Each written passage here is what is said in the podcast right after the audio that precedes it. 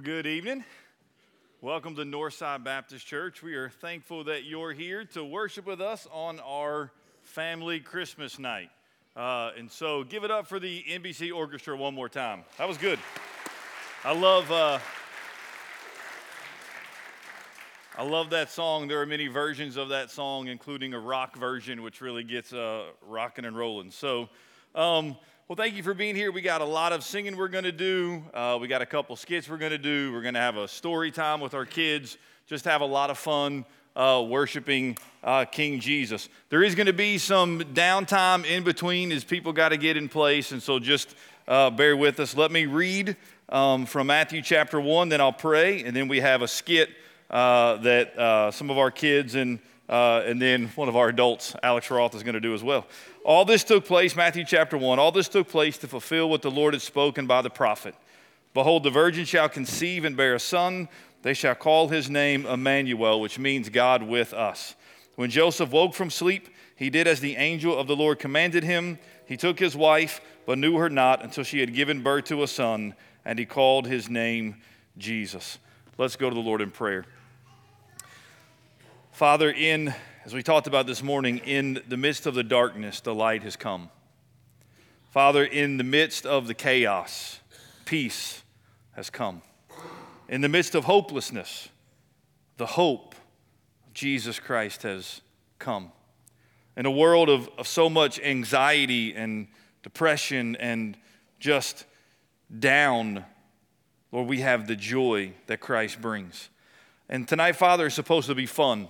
Lord, as we just celebrate the birth of Jesus Christ, as we prepare our hearts uh, for this Christmas season, Father, we pray for these, uh, these kids that have worked really hard to memorize these lines as they come out, as they get on stage. Lord, as they use their talents, not easy to do. So, Lord, help them to remember their lines. Uh, Lord, be glorified in that, we pray.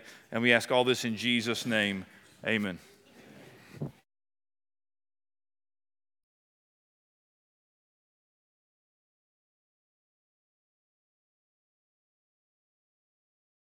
Going to be great.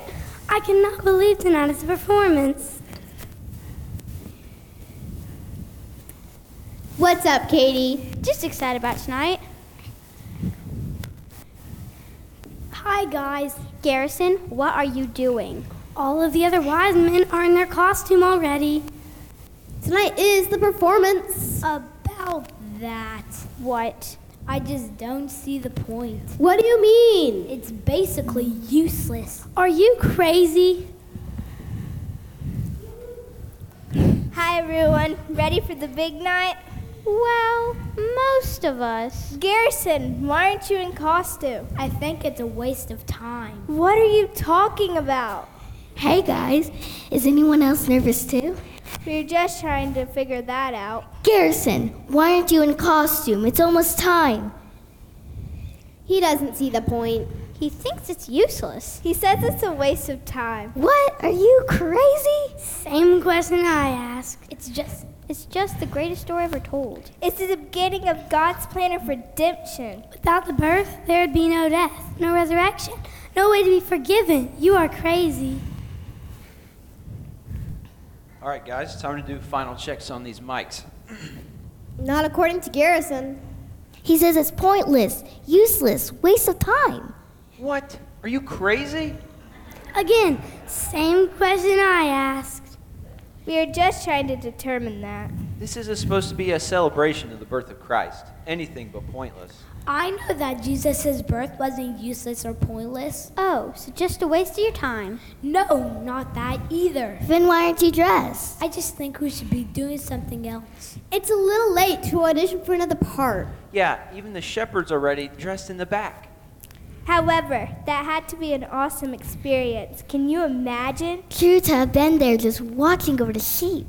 And then have angels appear before you, proclaiming, Unto you a child is born. The heavenly host singing glory to God in the highest must have been breathtaking. That would have been cool and terrifying and pretty incredible, but that's still not what I mean. No offense, but I don't think you'd be a very convincing Mary.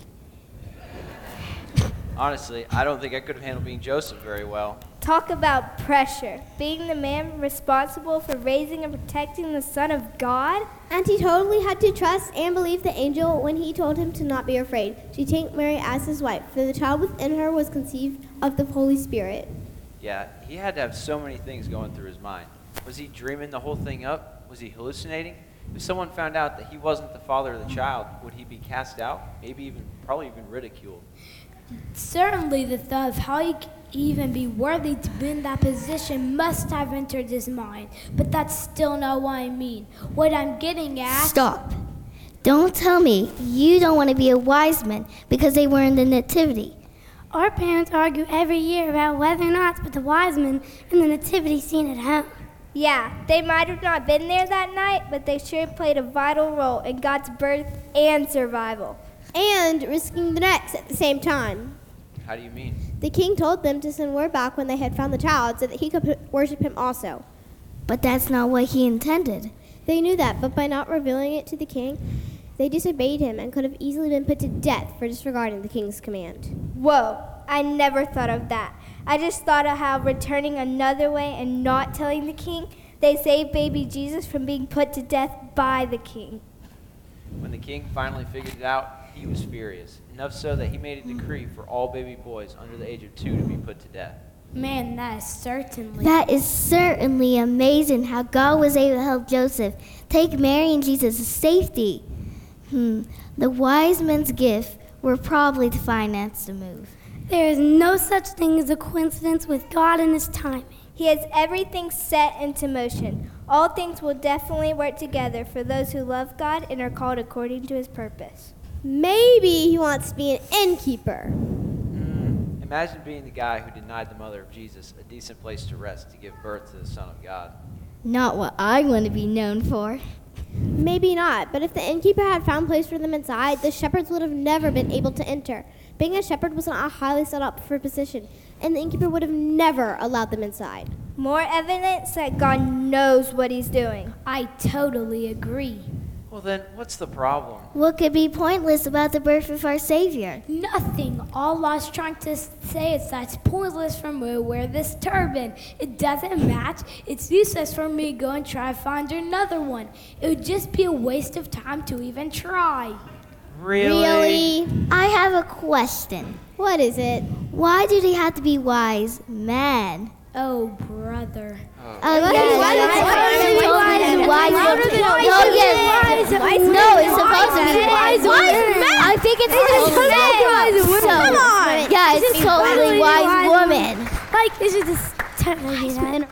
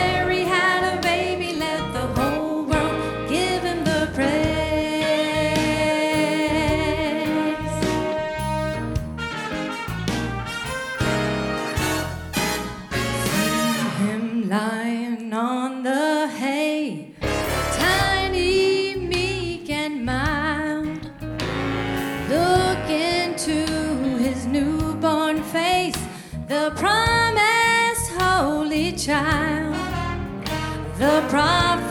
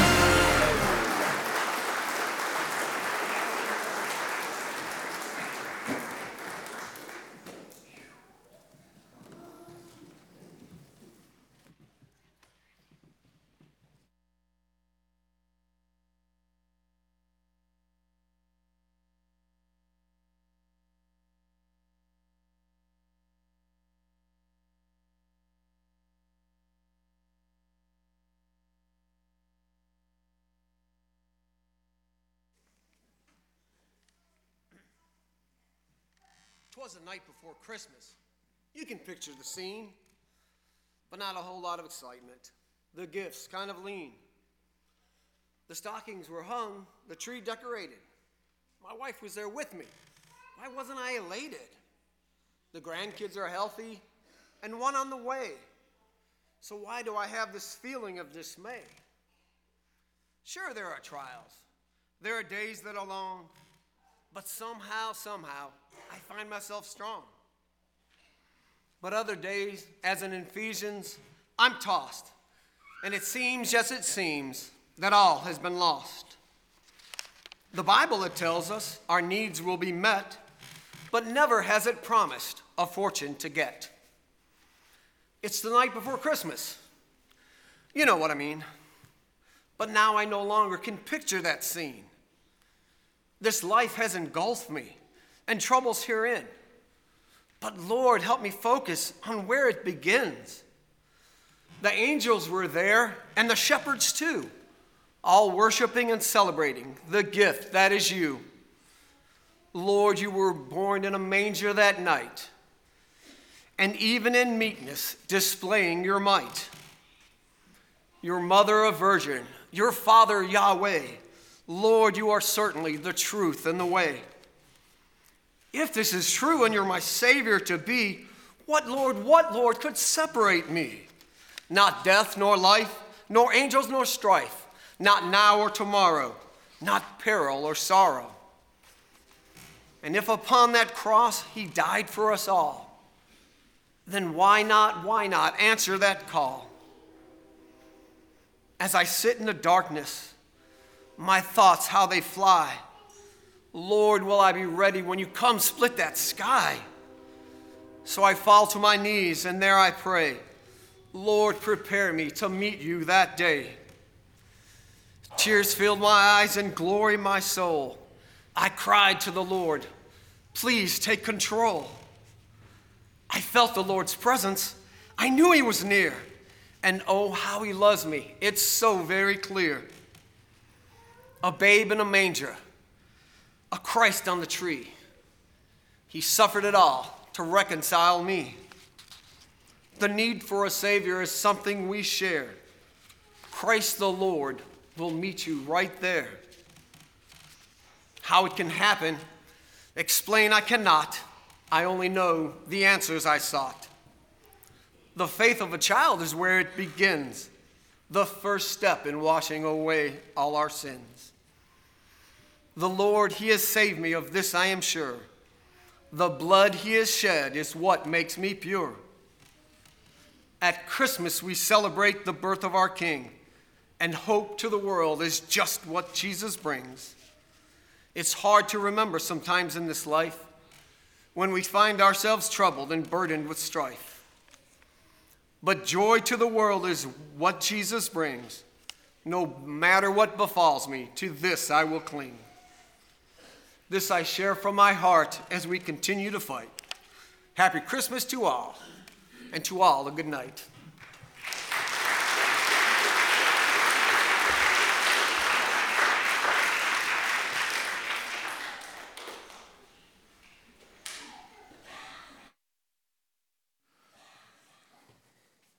All right, we got a lot of kiddos here tonight, so we're actually going to do our story up on the stage. So, any kids that are here, if you want to come to the stage, gather around, gather around. Just sat here, just sit here. Come on, come on, come on. Everybody in front of me so I can see. Everybody in front of me so I can see. Keep them coming. Come on.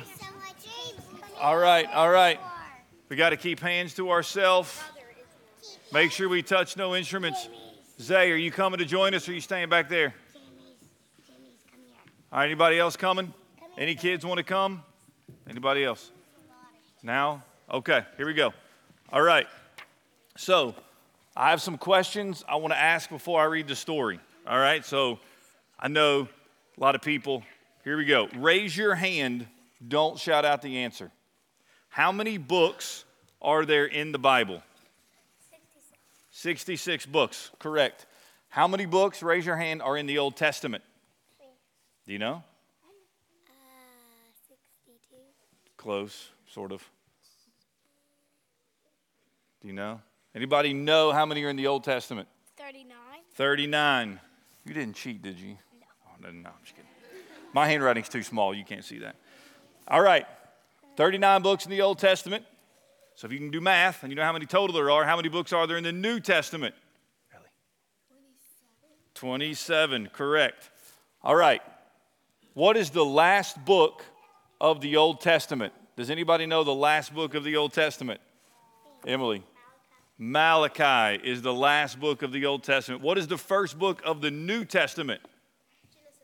That's the first book of the Old Matthew. Matthew. There we go.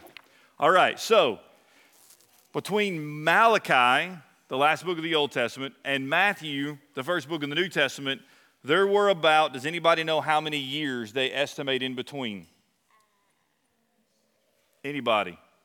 Anybody in the audience know? About 400 years.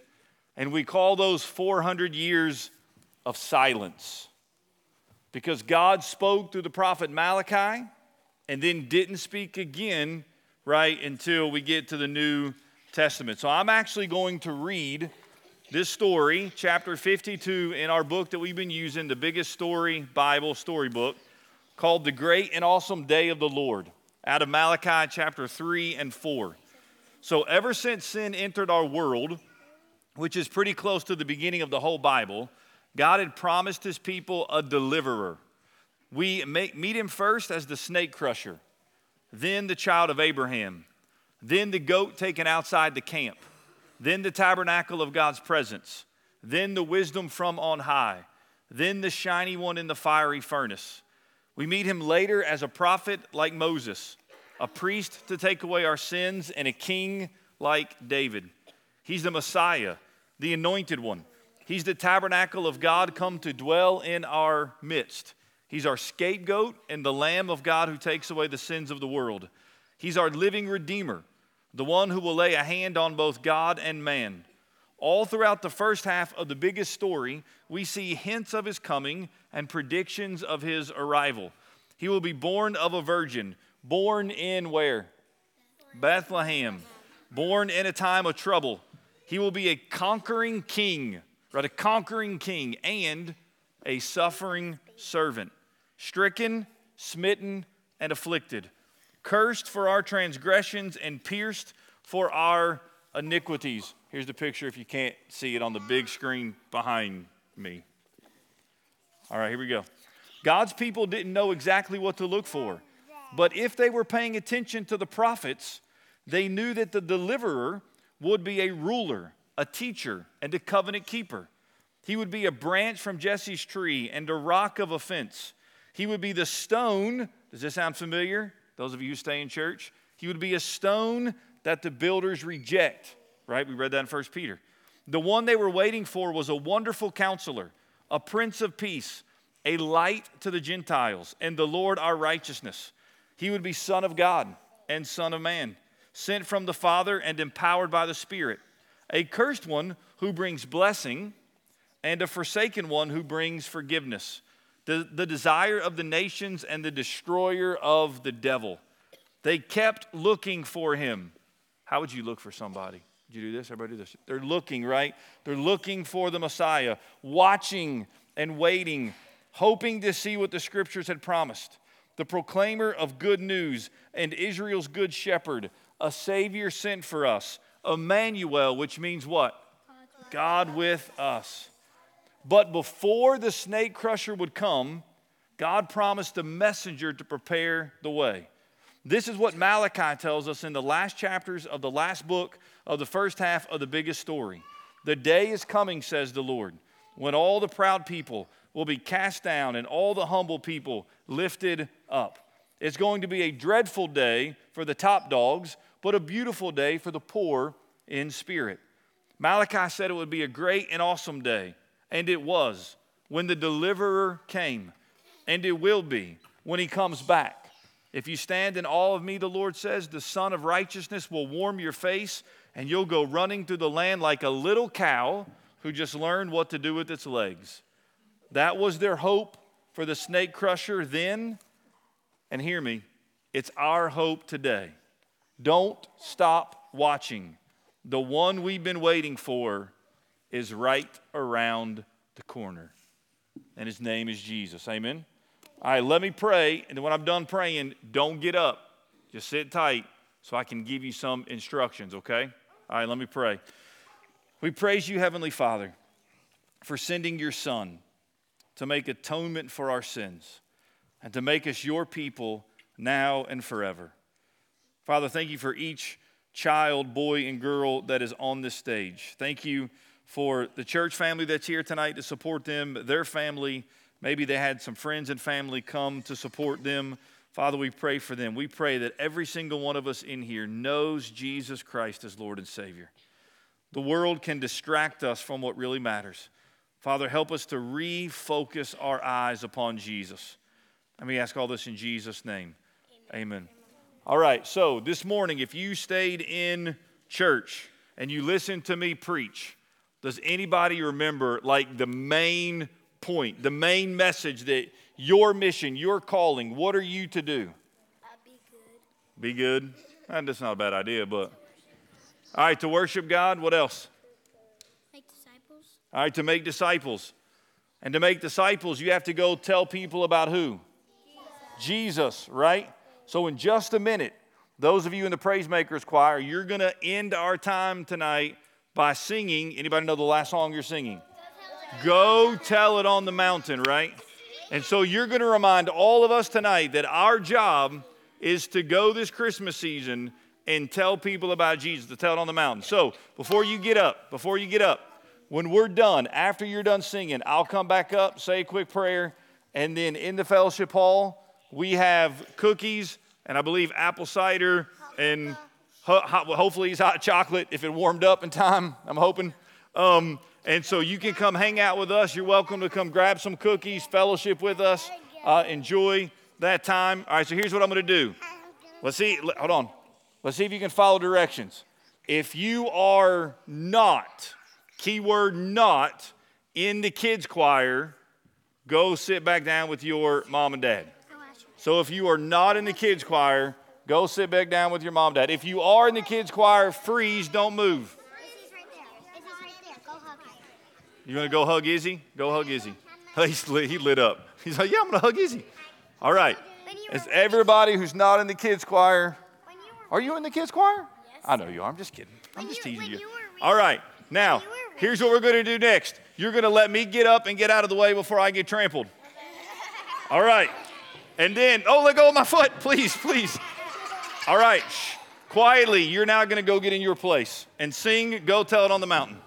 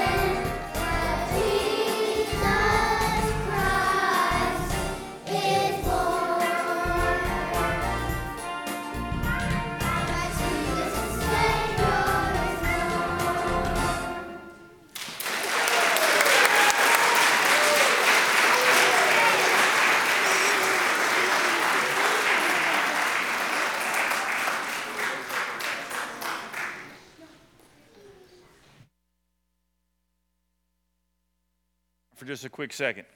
Really quick before I pray. Hey, thank you all for being here tonight. If you don't know who I am, I am Pastor Aaron. Uh, thank you for coming um, to support our kids, to support our adult choir. Uh, they all did an incredible job. Uh, listen, we do this because we believe that Jesus Christ is Lord and Savior of, of our life and of the world. And we encourage you to stick around and eat and fellowship. But listen, if you don't know Jesus as Lord and Savior, like if you can't, without 100% certainty, say, I know that I have experienced the salvation that they just sang about in this song, if you cannot say that before you leave, just come see me. See Pastor Gary. Just say, hey, Pastor, I'm going to this Christmas season. Things are hard, and I don't know if I have that hope and joy and peace. That's why we do what we do. It's for the glory of God to make much of the name of Jesus Christ because he has saved us from uh, our sins. And we pray that you know that uh, this Christmas season. All right, if you'll stand, uh, let's be dismissed with the word of prayer. Father God, I am just humbled and thankful that you would save God sinners like me. God, that you came into this world of darkness, this sin, this mess that we made because of our sin and our wickedness and our rebellion. We turned our backs to you. We rejected you and chose to worship ourselves and the creation rather than the Creator. And yet, God, you sent your Son to redeem and rescue us. And we're thankful for that. But not only have you saved us, God, you then give us gifts and talents. You give us a desire to serve you. We have the privilege of serving you. So whether it's Curtis and the adult choir or Wanda and just all of the helpers who help her with the kids choir and the kids who are singing and those that were doing the dramas Lord, these are gifts and talents that you provide. We do all that we do for your glory and your honor. And I pray that as all of this was done tonight, you were glorified, but also, Spirit of the living God, that you were working in the hearts of maybe somebody, God, who is here and does not know you, bringing them to a place of repentance, a place where they trust in you as Lord and Savior of their life. Lord, bless our time of fellowship. Uh, bless them as they travel. Give them an incredible um, just season of celebrating the birth of Christ uh, for your glory and your honor. And help us to leave here and to go tell it on the mountain that Jesus Christ is born. In Jesus' name we pray. And all God's people said, Amen. Amen. Amen.